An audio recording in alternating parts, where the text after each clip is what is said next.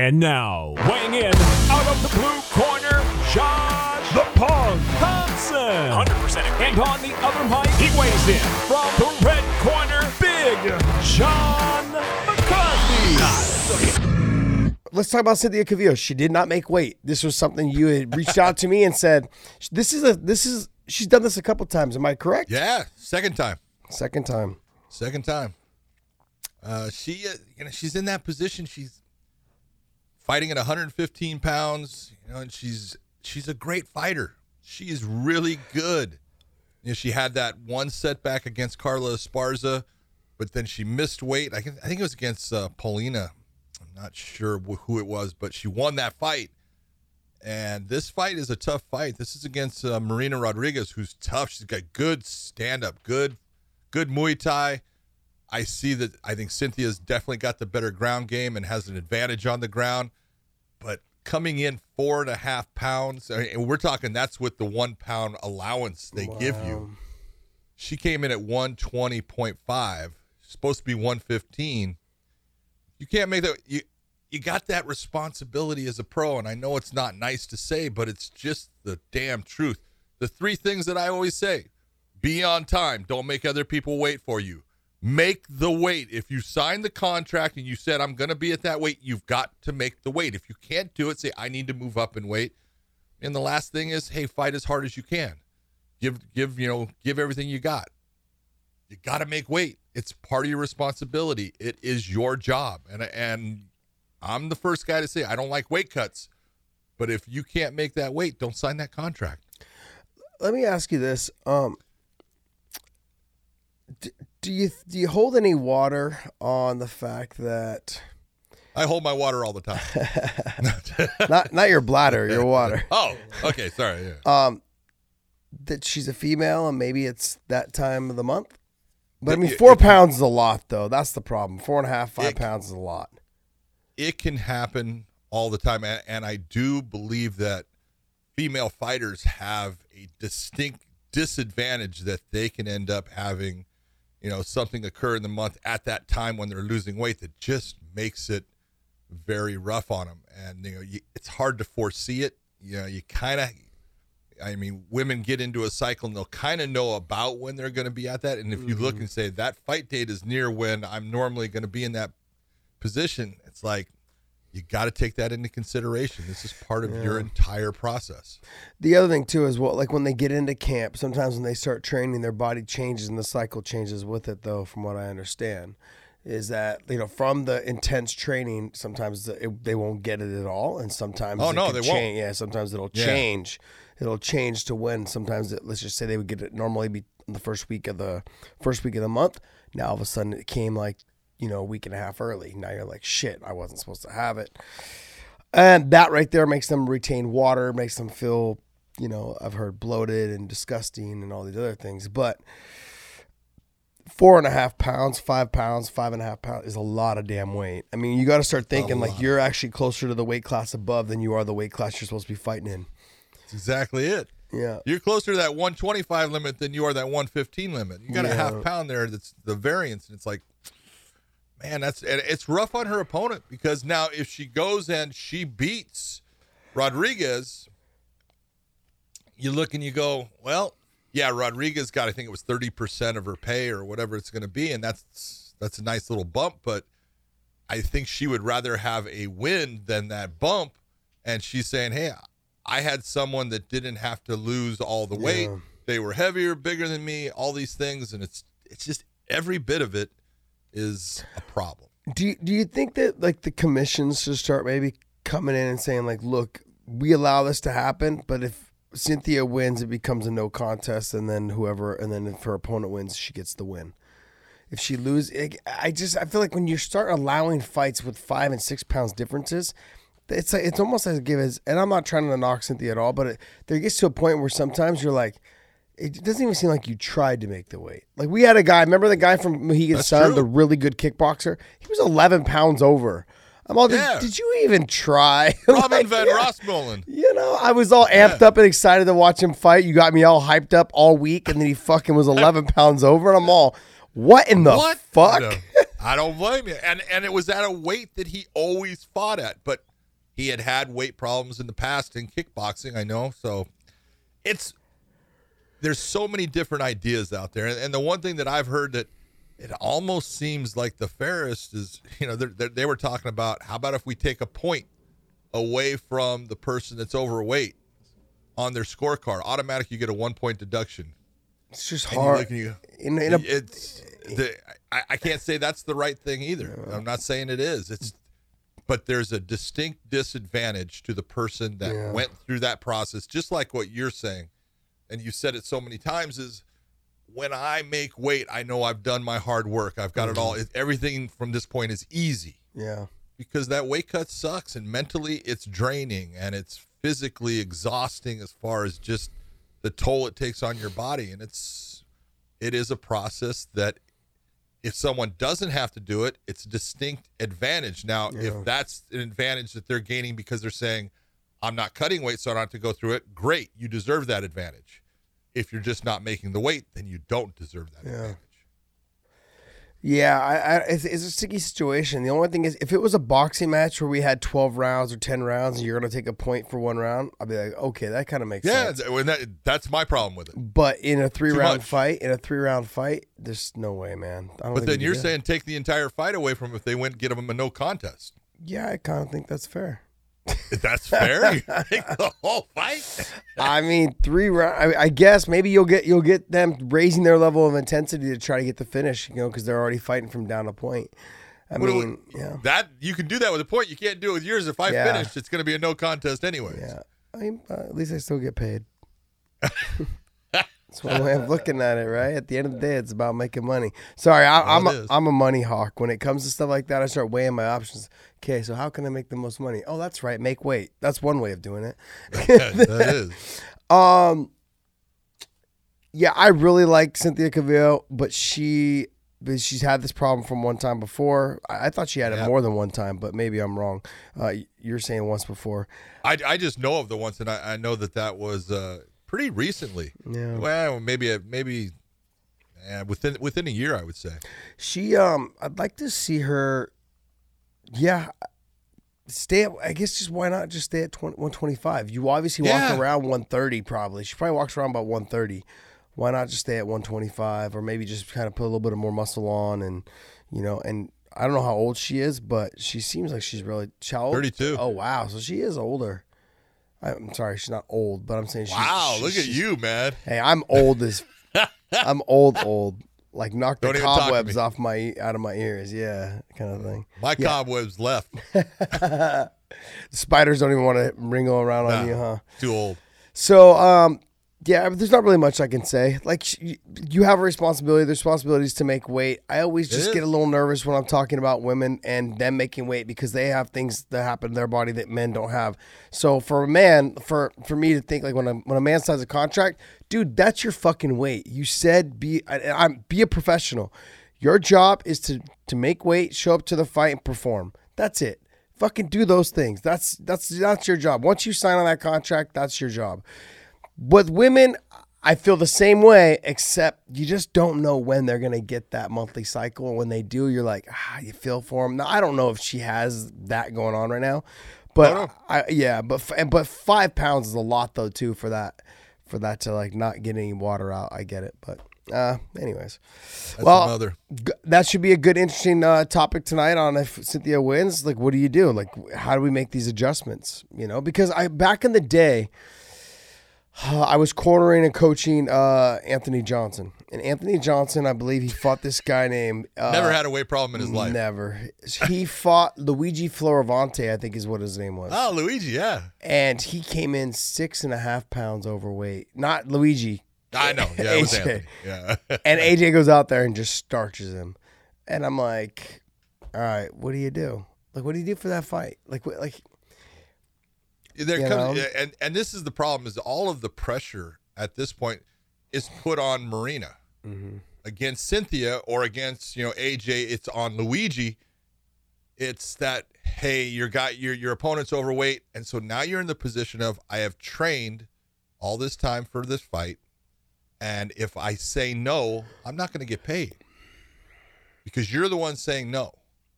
And you have to weigh that out and it's not an easy position for the fighter to be in. It's a really rough one. You look at when I, when we talk about marina rodriguez this is a girl coming into this fight that's got an undefeated record. I think she's 12 0 and one. Mm-hmm. And she's got a lot riding on this fight and it's against a really good fighter in Calvillo and you're looking and going man just that extra weight and the mm-hmm. fact that she you know how much struggle did she put in? Maybe she struggled greatly. I don't know maybe she really did and it just didn't come off and maybe she struggled a little bit maybe she didn't struggle that much you don't know and it's just an unfair advantage that she walks into that cage with tonight Yeah, I, I agree. I agree. It is an unfair advantage. I don't know. There was something I wanted to say. I just don't. I don't know. I, I, I want. I want them to. I- I want. The, I want to see the fight, but I think it's not fair for the promo. Whoever made weight and the other person didn't make weight. When you're talking about more than like three to five pounds, like that person who made weight should have the option to, to get paid their show money and leave. like that's it. Like the promotion should pay them their show money. They made their weight. They Eh. they they no. They kept they their did, they did end their of the bargain. i understand If I choose But not to fight to that person, that's that not on point me. where you're looking at it and you're just now as the promoter the, I, I'm, I'm I'm not the guy that normally sides with the promoters, but You're betraying the fair- fighters. You're betraying the fighters, John. You're betraying them. the- I know, but is it fair to the promotion? Not only are you you're putting money out, you're not even getting the fight, and you're having to pay for it to a point.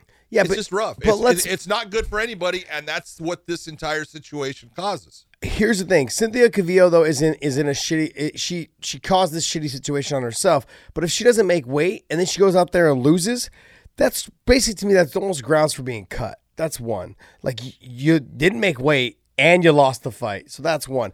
As for her opponent, I feel like she should get paid her her show money at least. And we know that like I- when you're when you're I agree. when you're relatively like not new, but you're not a well like a big name you pretty much are getting paid like half your purse, which is not a lot. I mean, you should still at least get paid. Now, as a promotion, you should be thinking like, hey, that's somebody who takes their job serious. They made weight. I shouldn't punish them. And if I want them to keep fighting for me and not think about maybe um, free market agency, like when their contract comes up, I should pay them at least their show money. They did everything that they were supposed to do. That's a sign of good faith, I believe. Or maybe, or just guarantee them a little bit of a bump in their next fight. And this, Something but this is where. I this is where it comes down to. You can look at. I don't feel bad if the UFC has to pay that money. I I don't. don't feel bad. They have a t- okay. They they have a lot of money. I don't feel bad if Bellator has to pay that money. I don't. Okay, I don't either. But when you get down into this is just the way it's done, and you get down into the lower ranks, you're talking about some promoters. You know, they're not making money, or they're barely making money, or they're losing a little bit of money, and now you're having them pay for somebody that they not only paid to possibly come out, paid for a hotel room, and now they're paying for a fight that they don't even get. That sucks when you're the promoter. Now I'm not I'm not saying I'm on the promoter's mm-hmm. side, but I can see the way they look at it. You know, I'm always going to be on the fighter side, and definitely the fighter that put in the work, made the weight, they should get paid. But yeah, so you you just changed the argument, okay? Don't try to skew this argument in your direction now. Look, I- I I'm trying to skew understand when when you're. I'm talking the. I'm talking one. I'm talking Bellator, UFC. Those three promotions. When someone comes and doesn't make weight, you should you should Okay. pay them the sh- the bottom. I like agree- you're, I- when we're talking, I and, agree with and no knock to Terry Trebilcock. We're talking King of the Cage and below. We're talking King of the Cage and below. I understand because literally, like the, I get he's trying to have as many fights on the card as he can. When and this is what happens with the smaller shows. Like Yeah. I mean, you'll show up like you'll you'll get 15 opponent changes in like you know in a six week camp, and then you'll show up and your guy's like makes weight and then doesn't show up to the fight. You know, it's like he's like went through all the work to fight, sees you on the scale, is like, yeah, fuck that, I'm not fighting that guy. that. I ain't fighting that exactly guy. it. You know, so um, yeah, I understand what you're saying. Now, if you were talking just yeah, Bellator, UFC one, You know, um, L, even LFA, I'm kind of I'll, I'll put it on Eddie Soares. Yeah, I'm Yes. okay with the promotion's got to pay for that person that made weight. Yes, at a minimum, they get their show money or they get their contracted uh, pay. Yeah, because at the top organizations, you're fighting stone cold killers, and these guys, if they've got to that organization, they should be professionals and make weight. I shouldn't have to go out there and then give up five pounds and fight someone who I know is fucking really good and be like, uh, you know, now I'm going to put my undefeated record on the line, like you're saying her opponent has. It's not. It's just not fair. Like you, I should have the option to say, hey, I'll just take my show money. Maybe we'll run this back when she can actually get fit enough to get in shape, or maybe like not on her cycle, or whatever it is, or sign me up for another fight. You know, coming up within the next couple weeks. I'm already in shape. I get another two weeks of training. Let's go. But yeah, You got to figure they're they're the co-main event too, though. yeah, that's crazy, man. That's a, that's, a big fight. Yeah, I would have bumped it now down to the lower main event. Sorry, man. Sorry, I feel bad Sorry, for. I- you're out. Yeah, yeah, yeah. Uh, okay, so let's talk. Let's talk now that we're talking big time fights. Uh, Frankie Edgar, last minute replacement. Frankie Edgar, an animal. He is. He's an absolute animal. I love that guy. This guy is. Uh, I've said this multiple times. One of my closest friends in the sport, and just absolutely one of the greatest people to be around. Just fucking phenomenal. Him, his family, his kids, his wife. I mean, all of the, you know, even even all the guys he trains with, they're all just phenomenal people. You know. Um, gosh, but tough fight. But to me, Yeah. we talked about this off air before we started filming. We're so much happier seeing him at 145. Him fighting Korean Zombie, I think he's got a good chance of beating him. Zombie's so much bigger than him, but I prefer to see him. Who's not bigger than him? Yeah, I know that's true. Yeah, pretty much. Yeah, Come pretty it's much. Frankie. Yeah, I, th- I even think Demetrious Johnson was bigger than him. Uh. DJ. That would be the that would, they, they might be almost exactly yeah, the same. But that would have been a good fight. I would. I, now that I think about that, that would have been a kind of a cool fight to see. Oh, now you want Frankie to go to 135. Look at No, no, I just would have liked to have seen that fight between DJ and him. uh, but look, him and him and Korean Zombie, great fight. I think Frankie's got all the tools and all the things he needs. Zombies to me doesn't seem very fast. He's very stiff. Doesn't seem very fast, but he gets the job done. Like his his relentless pressure and like got the way he just and a lot of good ground pressure. ground pressure, stocky. I just don't know if he can get. I don't think he can get uh, Frankie down. Frankie on top could do some and I don't think you can keep Frankie down if he, if something happened. Frankie scrambles so well. yeah. His transition to get himself back up is he's fast. He does things really technically so well. Mm-hmm. It's the, I think this fight's going to end up where Frankie wants it to be, and I do think that Frankie will take him down. I Yeah. think that he'll take him down, and he's got a very. People do not give credit to ground and pound the way they, the way it deserves, because there are people out there. Ground and pound is a specific skill set, mm-hmm. and when it's done right, it is devastating. Devastating when a guy like Frankie, who you cannot get off of you, you can't reverse a position, you can't get up, and you cannot stop the shots that are coming in. Mm-hmm. And he's very selective in those shots. He doesn't just, you know, wing shots. He is picking a shot, taking his time, aiming it, hitting it, and then just doing it over and over again. And that's the way that I think he's going to end up getting this win. Yeah, the one thing that Frankie's always I trained with him for a couple of years. One thing that he does very well on his entry, he'll get in on the double leg or the single leg, and he'll change the angle as soon as he gets in. As soon as he changes the angle, he gets you moving. He gets your feet moving, and once he And gets then your he'll change the angle and he'll change the angle again. And it's he's not the guy that's just gonna power double you and lift you and slam you. Don't get me wrong, he's been able to do that a couple times because he's gotten in so deep. But he's the guy that hits the single, switches to the double, turns, changes the angle, just drives through you. It's fucking beautiful to see.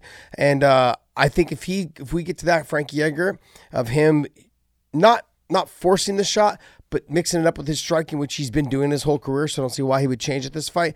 Gosh, man, he's nasty. And the other thing too is when I did train with him even years ago, uh, for the second Benson fight, I trained with him as well. Him kicking you when you go to kick him back, it's got he's got like cat like reflexes. You kick him back, and he like lands on his feet and then and, and pounces forward back on top of you. When you're talking about ground and pound, you just can't get him off you. I mean, him being he reminds me a lot of Justin Wilcox was that way too. He's just like that short, stocky, but they were so so uh I don't want to say aggressive, but so athletic they would just hit their feet, boom, bounce back on top of you, and there's nothing you could do to get them off. You couldn't get back to your feet before they could bounce back to you to get back to you. And his ground and pound is nasty because when you do kick him back, they don't go very far. They go back, they come back, and they start landing more shots. And they always enter in with shots, which makes people kind of cover up and stop focusing on getting up.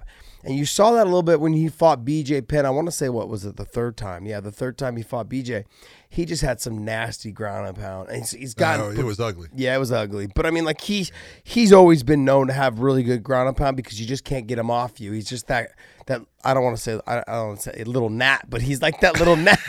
You just can't. Yeah, you just can't get him off you. And He doesn't have that heavy pressure. no, It's it's not you know everyone's got a different style, but he's got that top game where you, you push him off. Mm-hmm. I mean, you push him and he's thrown up in the air and his feet hit the ground mm-hmm. and he's just bouncing right back at you before you're able to get up.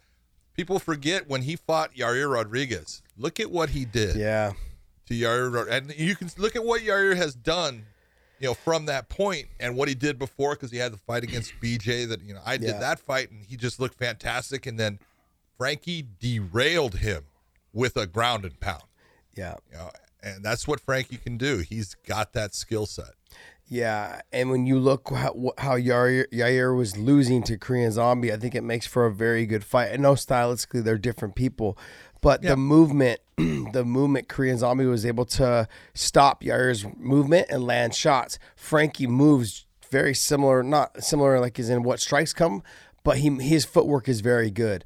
But the threat of the takedown is there versus what Yair brings. There was never really a whole lot of a threat of a takedown with him against Zombie, whereas Frankie can threaten it at any moment, any time. So I, I think I think this makes for a good fight. And like I said, I'm excited that he's staying at 145. I'm, I just feel like it's better for him. I know maybe potentially he'll maybe he'll never be champion there. But for me, I just I'd rather see health wise and just speed kills. 135 to me is not the business for him. I'd like to see him stay at 145. I would actually even rather see him go up to 155 rather than go down to 135. I mean, I don't. Know. yeah. yeah. 155 was. I know he was small there. Yeah. I know that. He he was also champion there. Yes. All right. So let's just let's Yeah. just look at it that way. And he was so fast. He created problems for guys. Yep. And and I'm not saying that uh, maybe you know up to 155, but 145 is the the biggest problem I think people are looking at is well, he can't beat Holloway. Yeah. You know, he just got beat by him. But you know, he did get beaten. He got beat pretty convincingly, but he, he was in that fight the whole time. Yeah. And it's just give that you know a couple of changes in that fight, give him a different night. I think he can end up beating you know anybody on any you know particular night. I'm not saying that he's going to be the favorite going against Holloway. He's not. Yeah. But Frankie Edgar on any given night, he can beat anybody. Yeah, and I want I want people to rem, I want to remind people let, let's not forget the two Gray Maynard fights, and Gray's a good friend of mine as well. But let's not forget the two fights, especially the second one. He got dropped a bunch, got rocked, got hurt, got you know like the first one he got dropped a lot. But I'm saying in the second fight he was in trouble in that fight as well, Oh. and he came back and finishes Gray in that fight. He, there's no quitting this guy. So when people are like, "Oh yeah, he's out of the fight," he's never out of the Never. fight. He's the one guy when I, I when people say he's out of the fight, I'm like, shut up, sit down, hold my beer, watch this, watch what he does. I'm like, watch what he does. Yeah, so it's it's pretty cool. It's pretty impressive to see. Um, I, I think I think hands down he can win this fight. He's just got to fight a smart fight and not get hit with big big shots. Zombie got some power in them fucking hands. Does. man. Got good power. and he's got a s- ch- fucking chin on him. Jeez. So, uh, but yeah, I'm Uh, excited. you- I'm excited. You brought up Gray Maynard. You know he's uh, a free agent. You Yes. think that someone's going to sign him? No, Neither do I. I don't think so. I don't think so either. Yeah, I, somebody else uh, talking about free agents. Liz Carmouche, Yeah. she got released. Liz. Carmouche uh, Renan, got released. Renan Barao. Surprising. Renan Barao got released. Yep. So, um, what do you think? What's your As far thoughts? as which one? Which Well- one or, or why? I'm a huge fan of Liz Carmouche, which I thought was kind of shady. With the apparently they cut her while she was doing a, a promo for for uh, a PR event for the UFC. So she was off doing something for a, P, a PR event for the UFC, and she found out through somebody that she got cut there. Wow, you would think that someone would have figured out things a little beforehand that they had her doing a promo. Yeah. Hey, make your money, girl. You know, make your money. Um, here's my concern with Liz Carmouche. I don't see her coming to Bellator because her and Ilima-Lei are teammates. They fight in the same way. They would fight in the same weight class. Yep, 125 now. Unless Liz is gonna go up to 145, which I don't That think ain't would- gonna happen. Yeah, I don't think that'd be very smart. I just I don't know, man. Unless we unless I'm always saying this, unless we start a 135 pound weight class for females in Bellator. I just don't see that happening. And if we don't do that, then I, I don't know what we do with her. Like, really, should, fine, we can sign her. I'd love to have her. Wow, look at phenomenal. you. You're already signing her, man. I we can sign her. I think we'd be great to sign her, but the problem is she would have to sit on the sideline until Ilima-Lei loses the title, and I don't know if I see that Uh, happening anytime soon. I don't know if she'd have to sit on the sideline. The, the real question is this: is if you're going to sign her, you know that she's going to be that person you can use almost like a gatekeeper. Yeah, does she want that Because though? you, yeah, exactly. That's the question. Because you know that if she goes and beats your other fighters in that weight class, eventually you're stuck in the fact that well, either she's gonna fight the champion or she won't fight the champion. So then there's just you're building nothing, yeah. and that's a problem. Well, yeah.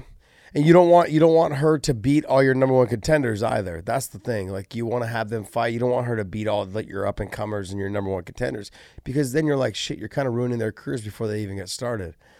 Yep. You know, and so it becomes a problem. But I just I don't know what to do. I'd love watching her fight, and I'd love to have her in Bellator. But you know, when you're when the end result is to get to the title and she doesn't have that opportunity, then you got to figure out what she wants to do. I can see her going to one. They've got a good little uh, females unit over there. You got Michelle Nicolini. You've got um, uh, what's her Angela Lee. You've got Yeah, uh, they're small though. yeah, what, uh, they're one what one fifteen. well- One fifteen. Angela Lee fights at 105 and 115. Good God. Nicolini's 115. Yeah, Yeah, I mean you're talking some small I didn't fighters there. Yeah, I didn't even think about that. It's it's it's a hard position. Yeah. I, because she is a teammate of Ilima-Lei, Mm-hmm. it puts a lot of you know pressure. It's it's almost you know that same thing that happened with you know Cain Velasquez and DC Mm-hmm. being at AKA together. One of them decided "Oh, I'll go to light heavyweight, being DC, because you don't want to fight each other, and I don't blame them for not wanting to fight each other. Yeah, yeah. DC tried to stay at heavyweight as long as he could. and they were like, look, dude, we're tired of paying you to beat all the number one contenders. That's really what happened. Like, you, he's beating Big Country, Frank Mir, beating all these guys. They're like, look, you're beating all the guys that are going to potentially fight for the title. We can't have That's that anymore. good. Yeah, you're you're kind of ruining what we're going to set up for Cain. That's pretty funny. DC's like, all right, fuck it. I'll go down to fucking like, yeah. So good stuff, though. Good stuff. All right. Um, and then Renan Barao, where does he go? One. Man, I, yeah, maybe. I just don't see when when Renan Barao was at 135, he just didn't have it the same after a while. Something happened. And I don't know if it was because of all the weight cuts to get down to that 135 that started to break him down.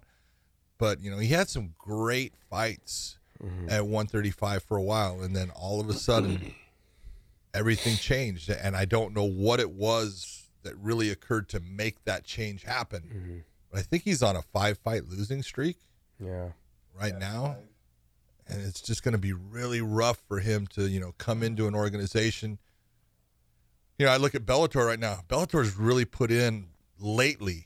They've been signing some killers at 135. And Yeah. 135 was a very weak division for a while, and all of a sudden now it's got some really strong fighters in it Yeah. and uh, I just don't see him being part of that. And also, you know, you go back to teammates. You got Dantas at 135. That's a teammate. That's right. That's a problem. So I mean, yeah, I guess with the amount of talent we're signing at 135 for Bellator, it, we could keep them away from each other because I don't want to like say like not one's not the champion, so we can keep them away from each other until they get to a title shot. I don't know if Dantas going to get to the title shot at 135. uh, I'm not saying he is, but you got to figure. I'm not saying I know anything. I don't. No, yeah. But Bellator's been having these Grand Prix, which I think are awesome, and they've had the heavyweight and the welterweight, and now the featherweight. That. Yeah. bantamweight's got to come around sometime if they're going to continue it, which I think they are. yeah. And I'm surprised. You're going to have both guys in it. I'm surprised we haven't done the lightweight one yet. Which, but I think because Rizin's doing theirs. You know, possibly. Possibly. Anyways, Yeah. we'll see. We'll see what happens. Uh, yeah, I don't. I don't see. I don't see any place where he will. That he'll come in. I, I, I look at it and uh, and no knock on Josh Koscheck, but I look at it like a Koscheck situation. You bring him in. There's like one maybe if there was one guy that we wanted to see him fight, maybe like a Juan Archuleta because of the relationship between him and TJ. You know, you could try to have him fight. That would be it. But Juan, I think would would beat him pretty convincingly, and that's the Yeah. problem I think right now at his point in his career. I, I couldn't tell you. I, I I don't see a spot really for him uh, in in Bellator as well. So um, I, I I am interested in Liz Carmouche, but the problem is with with Ilima-Lei. Uh, who who else was cut? Was somebody else cut? No. No, those are the. I mean, I'm sure there were other people cut, but those are the What two. about they got uh, all of a sudden uh, Michael Venom Page is going to be fighting in Japan on the 29th. yeah, I'm uh, uh because I'm 100 percent behind that. Yeah, yeah. We we like lost well, we lost Benson against Chandler, which I gotta tell you, I gotta tell you, I'm actually kind of happy. I think that needs to be a five round. Fight. Yes, exactly. That's exactly what it needs to be. It needs to be a five round fight. It can't be a three round fight. I just I, I want to see it in a five round fight. I think Benson has the edge in a five round fight. I think the other edge goes Oh, to. so you're saying you want Benson to win? I didn't say that. I didn't say that. But it kind of will- it's kind of leaning to that. Yeah. I will say I like the the opponent that they got for Chandler in Sidney Outlaw. yeah. Sidney is a tough dude, good ground game. Not sure that he matches up great with Chandler in certain areas, but you know, a- a really quality replacement, especially since Sidney just coming off of a win against Roger Huerta uh, from Israel. So he's on a little bit of a high. He's on, I want to say, a nine fight win streak right now. So he's fighting well, and he's he was in shape for that. All he has to do is try to roll that over, keep that camp going just a little bit, just get that little thing back, and go there and do his thing against Chandler. I love when young guys like this take a chance. Um, Yeah, you know, you you have if you beat Chandler, you're set right. yourself up. You're right there. Your next fight is probably Benson, and then after Benson for the title, your next fight's probably somebody at that. That I mean, Chandler's at the top echelon, but you're right there. It'd be basically Chandler, maybe one more fight just to see if make sure it wasn't a wasn't a fluke, and then they would throw you right, I think, right into a title shot. But I'd love to see it. Um, yeah, I lost tough, man. I just uh, this is a big step, big step up in competition. Oh yeah, Chandler in a three round fight. As much as I like to, um, as much as I don't want to like toot his horn, but he's really good at in three round fights. I think he's an animal. In five round fights, he struggles. Five round fights, he tends to struggle. He's got that Well, he- explosive, fast twitch muscle that just tends to slow down as the fight goes on. But uh, in a three round fight, he's dangerous for everyone. yeah, very very fast starter too, and just explosive in everything he does from the from the very beginning. So he, he's a handful. But Sidney's got that background where he's got good wrestling. He's got a very good ground game. Positionally on top, he's incredibly heavy. Mm-hmm. I don't know if he's going to be able to get that top position and hold that top position against Chandler though. Yeah. Yeah, I don't think so, man. A guy that small, like that short and compact and explosive Chandler, feet on the hips, kicking him off. I think Chandler has a, and he's he's got such fluidity when he wrestles and scrambles, and he gets he Yep. he never stops moving until he's like kind of Never- in, a- in a never- safe position. Never acquiesces to a position. Will always say, "If this is not what I want, I will not settle." Yeah, And you got to love that. It's funny. I, I follow him on Instagram, Chandler, and I see like all the scrambling drills and stuff that he does with um with Usman and some of the guys there. Yeah, Logan the, Storley. Logan Storley. I haven't seen one with Storley yet, but I've seen one. I've seen a couple with Usman, and I saw one I think with uh, Michael Johnson, and I thought it was. I thought I'm thinking to myself, very good. Like that that continuous wrestling, the flow drill kind of thing. Always keeping your hands on your opponent. Um, you know, uh, it's very smart. Uh, Things I those are like things I used to do in high school for wrestling, a little bit in college too. But it was like it's it works. It translates so well into MMA because you always want to make sure you keep within striking distance of your opponent when you're when you're fighting. And I think I learned a lot from doing those type of drills I, that I carried over from wrestling into into fighting. And I to see him doing it and to see how well he does it. I mean, he's very it's very impressive. And uh, I'm not someone to give Chandler like a lot of props, but I gotta say, No, you don't give him any props. but but I, I but. I think he I think he's talented, man. There's never been any doubt whether He's he's, fantastic. a talented guy. But um, but yeah, I, I like it, like the way he moves, like the way he scrambles, you know. Um, but we'll see. Here's the thing: when you have a top guy like like him, and you're fighting someone who you consider relatively unknown, it, it's hard. And you're fighting in Japan, and every and I want people to understand when you fight in Japan, it's not the same. No, it's a different. It's what, com- what a weird atmosphere. Everything is different. The week of the fight is different. Like no one speak like no one really speaks English to you. Like weigh-ins are different, presentations different. Like um the way they walk you through the crowd is different. They have like a mob of like security people walking you through like you're a legit star there. I mean, when I went there and fought Kawajiri the for New Year's, they had I had I had like people sleeping outside the hotel, like holding signs and just like you know, like it was it was insane. It was crazy. It was a, we had a blast, but but also too when you fight, it's dead quiet. It's, It's so totally quiet. silent. And You then can hear you, coach, though. yeah, you can. Yes, yes, you can. That actually got me out of an arm bar one time. I could hear Bob Cook push the feet off your head. I was like this close to tapping, like, oh, this is fucking painful. But no, yeah, Bob's like, push the feet off your face, and I was able to wiggle and get free. But it was just funny that it, it's true. It's so just different. Like you're fighting, you can hear the the, the ring in the cage, like you, oh, boom, everything. boom, boom, boom, boom, boom, and then something exciting happens, and they go, yeah, yeah, yeah, oh, oh, oh, oh, and then it goes Yep, back to it. being dead quiet. It's it's really so if you're if you've never fought there, you're in for an experience, ladies and gentlemen. you are in for an experience. Yeah, It's- I, always- say it's the fun. toughest places to fight. The, the the toughest place to fight, in my opinion, was at the Ultimate Fighter House.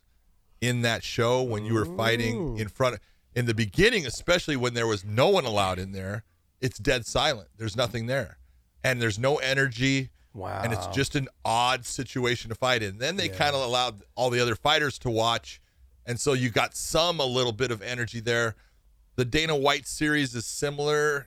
Sidney has fought in that to where there's not a whole lot of crowd noise, but Japan is a different experience. And if you're not used to it, it can absolutely throw you off. Yeah, it, it threw me off the fact that I saw fifty thousand people there and three thousand dead and silent. dead silent, and I was just like, ah, until I almost got armbarred. They got really loud. And I was Yeah. like, and then as soon as I escaped, it was like, whoa, whoa, whoa, and then it was it back to quiet again. Back to quiet. And then even when you win, you jump up like, yeah, I won, expecting the crowd to go crazy. And they're like, and it's just like a golf clap. Yep. It's like, ah, man, this is not what I came here for. But I understand. different. It's pretty cool though. I mean, it's it definitely a life experience that a lot of people wish they had. Um, I remember talking to a couple fighters, and they were like, "Man, the one thing I always wanted to do was fight in Pride," you know. And then they never got the opportunity to. And I mean, I had. I fought in Pride. I fought in Dream. I fought in Japan. It's like I love it, man. Loved it. Great opportunity. Something I can say that I did that some other fighters wish they could have done. All right, let's talk about got to come up with. We got two two fights coming up today. Yes. We've got Ruiz versus Joshua. Who do you got? Uh, well, si- on, since I'm Mexican, I'm gonna go with Oh. Ruiz. I'm gonna go with Ruiz. Did I that's read? who I pick. Did I read this correctly? Did he weigh in at 283? No, you're kidding me. Yes. 283. And he he looked a lot leaner and smaller, but someone said he weighed in at 283. I have. No I don't think that's right because he was Yeah, I 260 something his first fight with them. Yeah. I'm, I'm pulling up for you right Yeah, I don't Wow. I don't know if that's right. Yeah, Dave's gonna pull it up and see. But but What anyways, Joshua weigh in at? Because I know he was smaller. yeah, Joshua Jo- smaller. They both look smaller. Like when I saw them, they both look leaner. They both look like they're in better shape. Phenomenal shape. Man, if he's 283, I'm going to change my mind. I'm I that shocks me. I don't know if that's true. Someone said it's he weighed in at 283 though. Yesterday I had three people tell me he weighed in at 283. I was like, ah, it's got to be a typo. Well, this is what this is one of those those fights where both guys obviously can win, and Joshua definitely can beat Ruiz, Mm-hmm. but he needs to fight a specific fight. He cannot be can't be that guy that he was in their first fight in New York, where he just starts throwing away being a defensive fighter to open up and try to get rid of somebody because he saw openings and he thought he was going to attack those, but he's leaving himself open. And a guy with fast hands like Ruiz, and Ruiz doesn't look like much. But man, I I worked with him when he when I was in California. He's got fast hands. He's got a good. He moves well. he just doesn't look like the athlete that Joshua looks like, but he is. I want to remind people of another uh, chubby Mexican, Cain Velasquez. Okay, Yeah, let's there you go. let's stop with the the stop with the stereotypes and the looks. They're fucking phenomenal athletes. I mean, Hey, I- you're the one. You're the one wanting abs all the time. yes, because I've got an ego problem and I need to see them for me to feel good about myself. It's Um, always better to have a keg than a six pack. It was two eighty three point seven. how much He used two eighty three point seven. he used to weigh? What 283. two eighty? So what did he weigh? He weighed two eighty three point seven. Yeah. Jesus, look, he looks he looked leaner. He looked more fit this fight. I, Well, I- muscle weighs more than fat. Yeah, maybe. I mean, you never know. know. I mean, that's a lot though. I mean, like I don't know a what he weighed last fight, but I don't think it was that much. He weighed two sixty eight last fight. He weighs more this fight. That's that's strange to me. Strange to me. Fifteen pounds. But he looks physically leaner. Like I look at his face, his face looks leaner, his body looked leaner. He looked better at the weigh-ins. Six foot one, two hundred and eighty-three pounds. That's a lot. That of is a lot. carrying. But here's the thing. I think also too the fact that he is a little heavier. I was afraid he was going to lose. He was going to get down to like 250. He wouldn't be able to pack as much punch as he did in the first fight. yeah, And I, I do I do agree. He, to me, he's the he's the better boxer. He, He is. i- he's got he's got a lot more. got the faster hands. He's got the faster hands. I believe he does. Joshua's got the better jab to keep the oh, distance Oh, in the range all day, but Ruiz has the better head movement to get himself on the inside. If Ruiz is going to make this a grimy, just dirty fight, like getting in there, being dirty, getting to the body, getting, you know, digging to the body, coming back up to the head, I think Ruiz all day long. yep, me too. also, But too, go ahead. if Joshua does exactly what you said, because he's got one tool that is is an absolute advantage. He's got a great jab. Yep. And if he can just stick that jab and use footwork as he jabs, when Ruiz makes that rush inside, lateral movement out, reset, pop him again with the jab, and make him have to pay for all of that work that got him nothing, that's Anthony Joshua can win that fight. So I, I, there was something that I read a while back. Ruiz has got, including his amateur record, including his pro record, he's got like a hundred and something fights. Okay, Yeah. he's got five losses. Yeah, Like people overlook people overlook the fact that the way he looks. Dude, he's got like five losses. That's including his amateur record and this record. And I believe some of them are like split decision losses, like super close to them that he should have won. He's One or two. huh? loss. He's only got one pro loss. I Yeah, but I'm talking about the amateur. His amateur record. He's only got one pro loss. I know that, but I'm saying like he's got three or four other losses as an amateur. But he had like 80 something fights as an amateur and only lost like three of them or something along the lines. He's phenomenal, man. I I, I don't understand why people overlooked him or thought maybe They overlook him because yeah. of the way he looks. Yeah, I, look, I'm I'm cheering for him. I just Joe I- Frazier, Joe Frazier didn't have a pretty body either, yeah, it's true. but he could definitely le- left hook you to death. Yeah. Look, so can Ruiz. I just I like these kind of stories because he was somebody that was obviously thrown in there to lose, and the fact that he came out and he won, and if he can go out there and do it again, he can show the world it's not a fluke. And look, Anthony Joshua will be just fine. Okay, he's a good looking guy. He can fight. He fights really well, but. Maybe this is just an eye-opening experience of what the things, the details, and the techniques that he needs to work on to get better. Like good looks and a good jab is not going to win you. Keep continuing to win you championships. He's got to evolve and I think that Ruiz exposed some of those things that he needs to evolve to. He needs to be able to settle down, not over get over anxious. Because he, when he after after he dropped Ruiz, that's when he started to get a little over anxious, and that's when he opened himself up, and Ru- Ruiz was able to land some good stuff, and that wobbled him and sat him to his knee. So I'm excited to see the fight. I'm actually like was so amped up. We were all talking about it throughout my gym here, and we're just like, hey, we're gonna watch it. I think in the gym today at like one o'clock, twelve forty-five. I think is when the main the main think the event main event starts. two thirty. Oh no, Yeah, that's your your time. Two thirty my time. Yeah, 1245 1230 1245 Yeah. my time is what i heard yeah. Yeah. so i'm gonna i'll be just glued to the tv to watch that Yeah, but the one thing to think about is this, and like you're talking with Joshua. Joshua's a phenomenal fighter. But everyone, I don't care who you are, and this is what we're talking about. Muhammad Ali had Ken Norton. Ken Norton was Muhammad Ali's boogeyman. Mm-hmm. He was the guy that gave him nothing but fits. Mm-hmm. Just his style and the way he fights. And Ruiz might be that guy against Joshua, the way he fights, his style, just is going to give Joshua fits if Joshua is not just technically perfect in the mm-hmm. way he goes about this fight in keeping him at distance. You've got that range, you got that length. Keep that distance, make him pay when he comes in, get yourself out, but you got to be disciplined. Can he be disciplined for that long? Can he do it for 12 rounds and keep Ruiz off of him for 12 rounds? Look, Ruiz, we, uh, he's got the conditioning that maybe doesn't look like he does. He's got the conditioning Oh, to yeah. just step through there for 12 rounds and push the pace. Does Anthony Joshua have the, the conditioning to go 12 hard rounds, though, with Ruiz? He does. He does. You know, he's well. Look, he did it. He had his fight against Klitschko. He was put on the deck. Got him. Got him back up. That was in the eleventh round. I think he ended that one. So Yeah, but yeah, though, he's got that ability. but Klitschko never fought at a fast pace, though, either. That's true. That's true. Ruiz has the potential. Like people, that's what people don't get. Like you're dealing with like with guys like Cain, who they don't look like they're in shape, and just the pressure and just the pace that they set for heavyweights, it's just hard to match. You know, and Ruiz has that. You know, and that's that's carried him through his career quite. uh Quite well. I think if he gets Anthony Joshua into like the seventh and eighth and ninth round and has that pressure and that pace, he doesn't. He ha- he doesn't even have to be really throwing. He's just got to be in that range to slip your jab, make you miss the jab.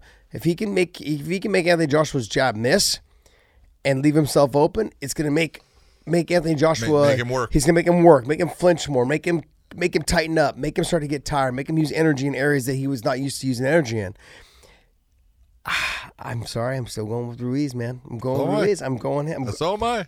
I'm sorry, I'm just going. I'm going big. I'm going Mexican style, baby. You're, you're going California kid. Yes, I am. I am.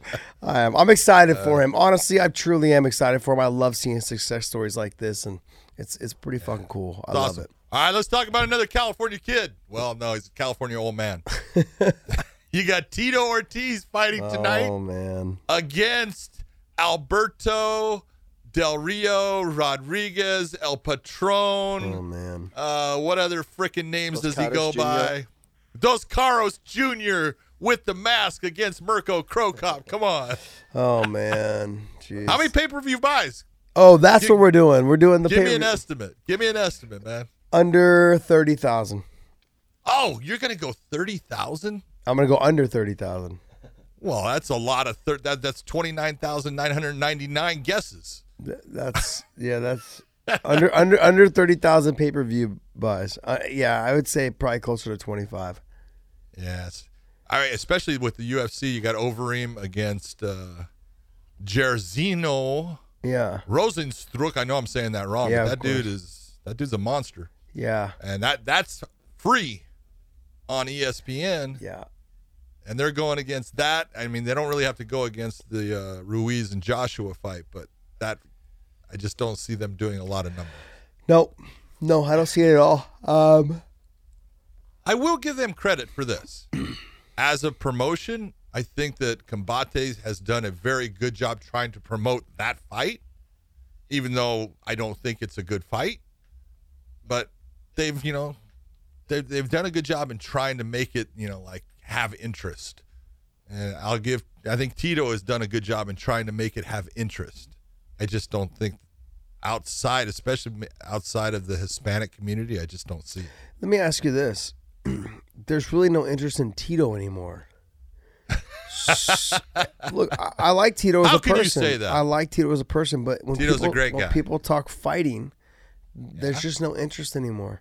Like it's you get to an age and a certain point, people are just like, okay, look, it's it's done, it's over. You know, um, the one thing I can respect about Chael, Chael's like, look, I did what I could, it just wasn't meant to be. He walked away. It's like he was making money. Do it. He could keep making a fucking shitload of money, but he's just like, look.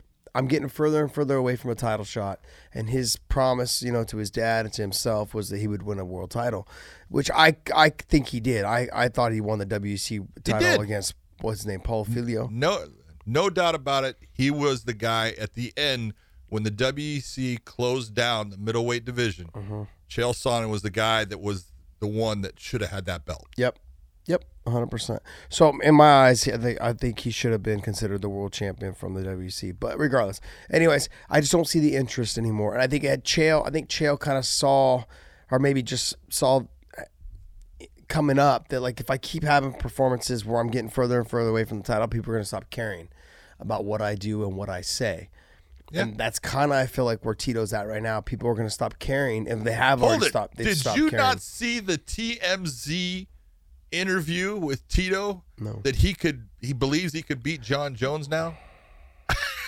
I'm sorry. Yeah, I had to bring it up.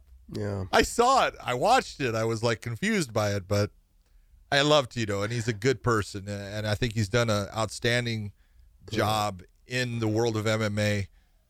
And he needs to uh, have this fight and get out. Yeah, Good time to get out. Yeah, I think so too. Yeah, I think you know, hey, whatever, whatever you're making, I tip my hat because I know he he seems like he's always done the right. This he's always made the right decision when it came to him making money.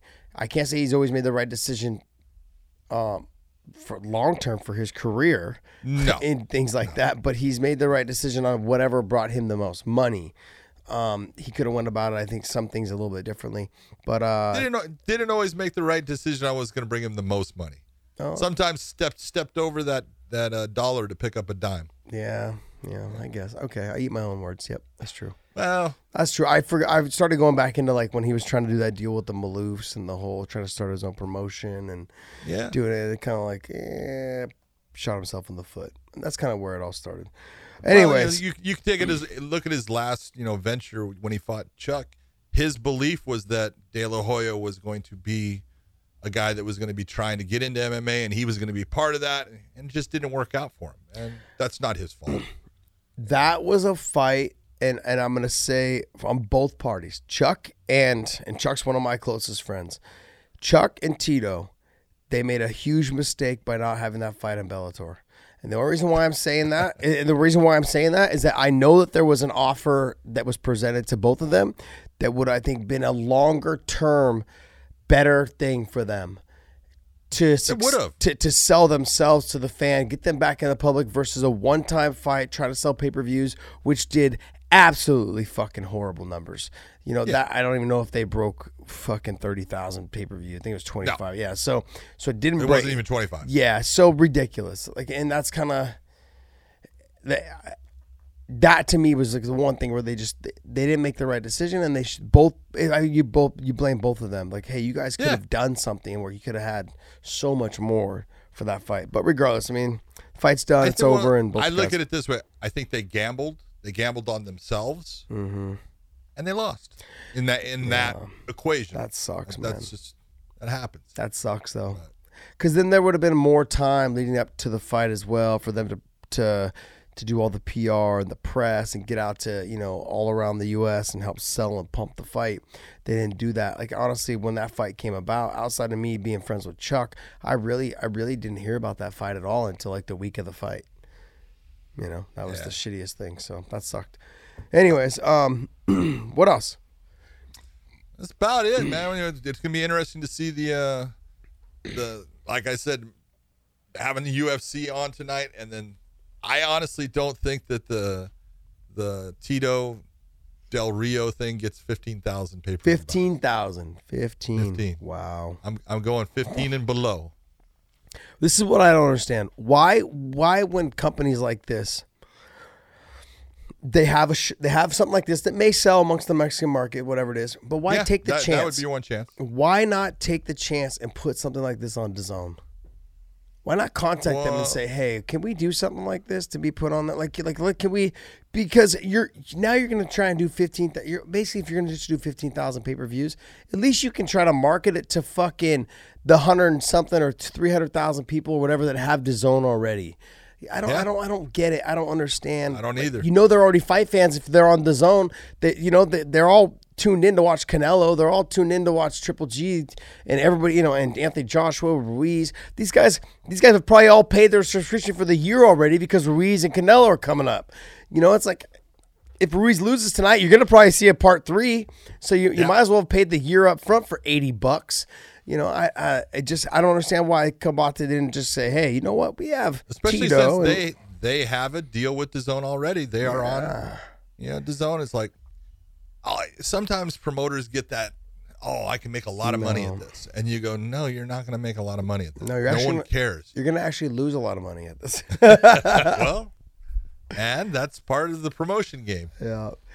Uh, What? They- They've got 114,000 subscribers on YouTube. Why not just why not just market to that audience and give the fight give the fight and do like a lot of advertisements, you know what I'm saying? Yeah, that's true too. They could just market Yeah. and advertise it on on YouTube on their own. You're saying Just that give you, it away for you're saying free. Combates has their own YouTube channel that's got 114,000. Yeah. Like Yeah. market to that. I mean, I, I don't know, I just yeah, that would be another the way. way that just- everything's everything's becoming free these days are really are really cheap and y- Yeah. but it's just it's flooded with advertisements like yeah, seems like a TV is in a very. Hey, Dave, Go ahead. Dave, what what is the price on that pay per view? Do we even know? 'Cause I Um, don't. I'm gonna check right now. But like uh, uh, TV, TV's in a John. TV's in a very weird place right now. It's almost like where where music was when it was LimeWire and Napster. People were stealing stealing songs, right? They were stealing music, and that's kind of where they're at now. Like, oh, you want us to pay for pay per view? Yeah, fuck you. I got a fucking link that gets me right to it for free. Like that's kind of where we're at. So the fact that they have 114,000 people on YouTube, like he was saying, subscribers, why not just air it on there and sell the shit as advertisements like every, you know, and just have advertisements come in between every round. And just whatever you make from there would probably be a lot more than what you would make from your fucking pay per view. Well, and the, the the real thing is this: people, I don't I don't know if everyone understands, but pay per view is only going to be here in North America. it's Yeah. going to be in well in the United States and Canada. I think And Australia. is it. It's, it's I you. don't- it- I don't know if theirs is, but I'm exactly, simply saying, what- yeah, that's I don't know if theirs I don't know is. if, if they have that, but I know theirs is is in the U.S. and Canada, and all of Mexico, all of Latin America, all of that's all free. yeah. You know, the, it, it'll go out on a channel. It'll go Yep. out on you know Yep. whatever channel that they're associated with in those areas, but they're not making money for that. And here in the United States, there's just no interest in that fight It's it's funny because it's not a fight. Yeah, my my uh, I have like a I have like a set of like uh, they're like a second set of family to me, like parents to me. They live in Panama, and they're like they go to the local, you know. And so when I would fight in Bellator, they would go to the local like uh, little like restaurant slash bar area, and they would have it on TV there. Like we could, that's where we could watch you. You know, we watch you. They walk down, have a couple, have a couple drinks, and have dinner and watch me fight. It was it, it's funny. I'm like, man, this is crazy. You guys can just watch it on normal TV. In the meantime, everyone's paying for pay per views here. You know, so pay per views. uh, thirty dollars, but the funny thing is, I had to scour through MMA websites for that because when I clicked on the pay per view link on Combate's website, it said, "Oops, this page cannot be found." so, That's not good. no, that's not good. but $30. Wow. But that's that. Something like that happened with De La Hoya's. Remember with De La Hoya for Chuck and Tito, they had some Yeah. issues with their pay per view as well. They act, and they also, but they went and did some kind of thing where they were going to give a discount, Ah, yeah. and that became a real problem. oh yeah, because people that already had paid for it full Yes. price were like, "Fuck you, I want my money back." exactly. Wow. That's crazy, man. That's crazy. Anyway, I don't, I don't, yeah, now I said 30,000 thinking, you know, Mexican fans will tune in and watch and this and that. But I like Dave's idea a lot more of just streaming it on YouTube they, channel. they get half a million followers on Facebook. And they Facebook got half- Yeah, put it on Facebook Live. Fucking, they got a half a million followers on Facebook. That's a damn. Between that, you could probably run. You you could do your Facebook Live and YouTube. That's seven hundred thousand or six hundred something thousand people. Fucking Well, but- if you're getting everyone to watch, yeah, you're not. You're not. But I'm saying though, but you, at least you have, you know, that there's people to. that people that are already like you. They like your page because they want to watch your shit. So at least you know that there's people out there versus someone Yeah. having to scroll through and find out that there's there's no way to link to your pay per view now, like we just saw right now. For thirty bucks, I gotta pay thirty bucks, and I and I gotta sift through all this bullshit to find it. No way, man. No way. I don't get it. the harder something is to find, the less people will actually look. Yeah. Hey, can we do a couple fan questions, like two or three? Um, I'm. I, there's none. There's no recent ones, but Okay. um, yeah. Uh, I can call up a couple of buddies if you. want. Nah. I'm kidding. uh, okay. Yeah, I don't have anything. Okay, he's not. Okay, Good. no, we're good today. I'll get some for All right. Monday. What's that? I'll get some for Monday. Okay, sounds good. Do you guys want to film tomorrow night instead? Tomorrow All night. good. Let's do that. Either way. I, I'd like to. You know, I kind of like in. I'm kind of liking the, the, uh, the Sunday filming. So we're not The- rushing around. there is one that's kind of newer. Um, it might take Big John back a little bit if you want me just to get one. out Yeah, let's squeeze go. one. Let's go, Big John. Let's All go. Big John. Let's go, Big John. Um, Altered Carbon wants to know what was the atmosphere experience like when you ref- uh, when you refereed on Jason Miller's bully beatdown. Bully Beatdown was one of the most hysterical uh, shows or things that I ever did. I loved it because it was so funny. Eh, The way that things happened in that show and the way they did it, all of the fights were done within a two to three day period for the season. They would schedule, and it was it was done in the state of Utah at Salt Lake City. They would schedule all of the fights for that two or three day period. And the one thing that happened with that is the the actual uh, fighters. I, I helped bring in a bunch of guys like Tyron Woodley and uh, DC and Andre Arlovsky and Jake Shields and you know Eddie Alvarez. I, I got all those guys because when they first started it, King of the Cage had the ability to pick the fighters, and you know the, the one thing that they were really concerned about was the fighters hurting the contestant. And I told them, I said, well, part of your problem is you've got C and D level fighters. Yeah, they're worried about losing, so they're going to go really hard. You bring an A level fighter, they can play with the contestant, not have to mm-hmm. worry about it and make make it look good. I said, your biggest problem is your two best fighters right now are Jason Miller, who's your host, and Jeremy Horn, who's your corner guy. You know, I said Yeah. that that's your problem. You you need better fighters. So I helped get them fighters.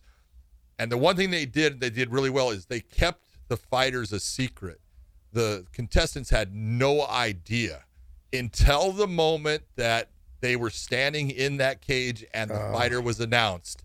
They had no idea who they were fighting. Well, there were several contestants that I I knew I knew of them. I knew their brothers who were training in MMA or they were fighting. And these guys and and they tried. You know, there was three types of people that went on that show. A guy that was really a dummy that thought he was tough. Okay, and he was a dumbass bully, and he deserved to get his ass kicked. The second ones that you would get on that were people that they they trained actually, and they had a friend, and they told a friend, "Hey, you can say that I bully you, and Yeah. you know we'll split the money." Cool. And so you would get that kind of person. And the third person you would get is someone that they would just say they were a bully just so they could get on TV Yeah. and get the shit beat out of them. Wow. so those are your three different times. But there were certain guys that got in there that, you know, they would look and they're saying, hey, man, I'm going to make money at this. I'm going to, and I'll split it with my friend, but I'm going to make money doing this because it's, you know, $5,000 for the, you can come out with $10,000 wow. and he's they're like and all of a sudden the, the fighter would walk out. And there was one guy there was a kid that he was from mission viejo area. He was training at marco Ruas. i had been down there and seen him. Mm-hmm. And so I, they had had him with a certain fighter and i said hey man you cannot put that kid with that fighter. That's going to be a problem for you guys. That's a low level fighter. I said you need to switch him. You need to put eddie alvarez against him. So they did that. So Eddie Alvarez walks out and he looks at me, right? And he's like, he starts shaking his head. And at the end, they always have him sign the lockers Yeah. at the end. And they had the, guy signs the locker. He says, I come here knowing I'm going to get $10,000 and you give me Eddie fucking Alvarez. Thank you very much. he came out with nothing. Oh, brutal, man. but it was it was fun. The atmosphere, as far as the fights, the, the the contestants, some of them were so clueless. Yeah. Some of them actually thought there. There was one guy. I'll give you a little story. There was a guy who I walk into a Japanese teppanyaki restaurant with Jake Shields and my wife, mm-hmm. and you know, they say, "Oh, there's a wait," but we have one table, and you can see that the the people sitting at this table they've got tap out all over them, right? So it's like, well, I think those are two of the contestants. right? Yeah. But they they were they were bigger guys, so we we go and we sit down, and they're like, oh my god! And the one guy comes from the area where my gym's at, Yeah. and he says, he goes, I swear to God, the only reason I'm doing this is I'm going to get the money to uh, sign up at your gym. I go, that's why you're doing that. That's not. A, he goes, look, I, you know, I don't know fighting that well, but I'm super strong. I promise you. He goes, I'm going to throw the fighter out of the cage. Oh, I go, you're going to throw the fighter out of the cage. All right. He goes, he goes, if I do, will you? He goes, will you give me a free month? I said, dude, you throw the fighter out of the cage, I'll give you a free year, right? And he goes, it's done, right? Oh, and so he goes and he says, the only thing that I don't need, he goes, as long as they don't give me someone like and I, I had I had gotten Andre Arlovski, and that was the guy. This was guy you know, who this guy was going to go against. He goes, as long as they don't bring me, and I swear to God, he says the name Andre Andre Arlovski, right? And Jake Shields looks at me like, how the fuck does he know, right? And I go, well, that's not going to happen. He goes, I know they'll never get him, so he goes, I'm good. And when that when that guy is standing in the cage and Andre Arlovski was introduced, he lost his shit, man. He was like, "Oh my god." He didn't even make it to the second part of it. That's so He- fucking He, funny. he just he, all he did was the damn grappling thing, and he was puking and throwing Oh, up. And they, they oh, called it on him. So That's great. Yeah, didn't I- throw him out of the ring either. Can I ask you? Can you clarify this? Was there something that went on with Thomas Denny? Oh yeah, yeah. There was a, um and that was part of when I started to get involved with bringing them fighters. Is Thomas Denny was you know one of the fighters of it because he was fighting in King of the Cage all the time, and they put him. You know, Thomas at the time was probably fighting at 155 at the heaviest, usually 145, and a contestant comes in. I knew of him because I knew his brother. His brother was a was a kickboxer in K1 his brother's name was Ruslan, and uh, so I they were going to do that fight, and I said, "Man, I'm telling you right now, that kid can fight. That's going to be a problem for you." I said, "Thomas may be able to get a submission on him, but when it gets into the kickboxing element, I'm telling you that guy's going to be better than Thomas." And so th- Thomas goes and tries to submit him, can't even submit him in any of it, and then gets up into the kickboxing, and this kid was light, lighting Thomas up about it. Oh, so that kid walked away. That's the only kid that ever walked away with ten thousand dollars. Damn. He got it all, man. Damn. So yeah, that was that that was, but that was the start of changing things and me being able to come in and, and help good. bring some quality fighters into it. That's good. That's hilarious, though. That's funny. All right, guys. Well, hey, thank you for uh, tuning in. Uh, today was just like a spontaneous thing. We were texting each other last night. We're like, you know what? We got to do a show talking about the Ruiz fight, the Calvillo situation, and then you know Frankie Edgar, and just a bunch of little things throughout the week that happened. You know, no, no huge news, but it was good to talk about the uh, all the little things that were going on in the sport. So we will uh, pro- either probably film tomorrow, maybe, and we'll we'll go from there. Sounds good. All right, guys. Hey, have I'll a talk to you later, my have a good day, and we'll talk later.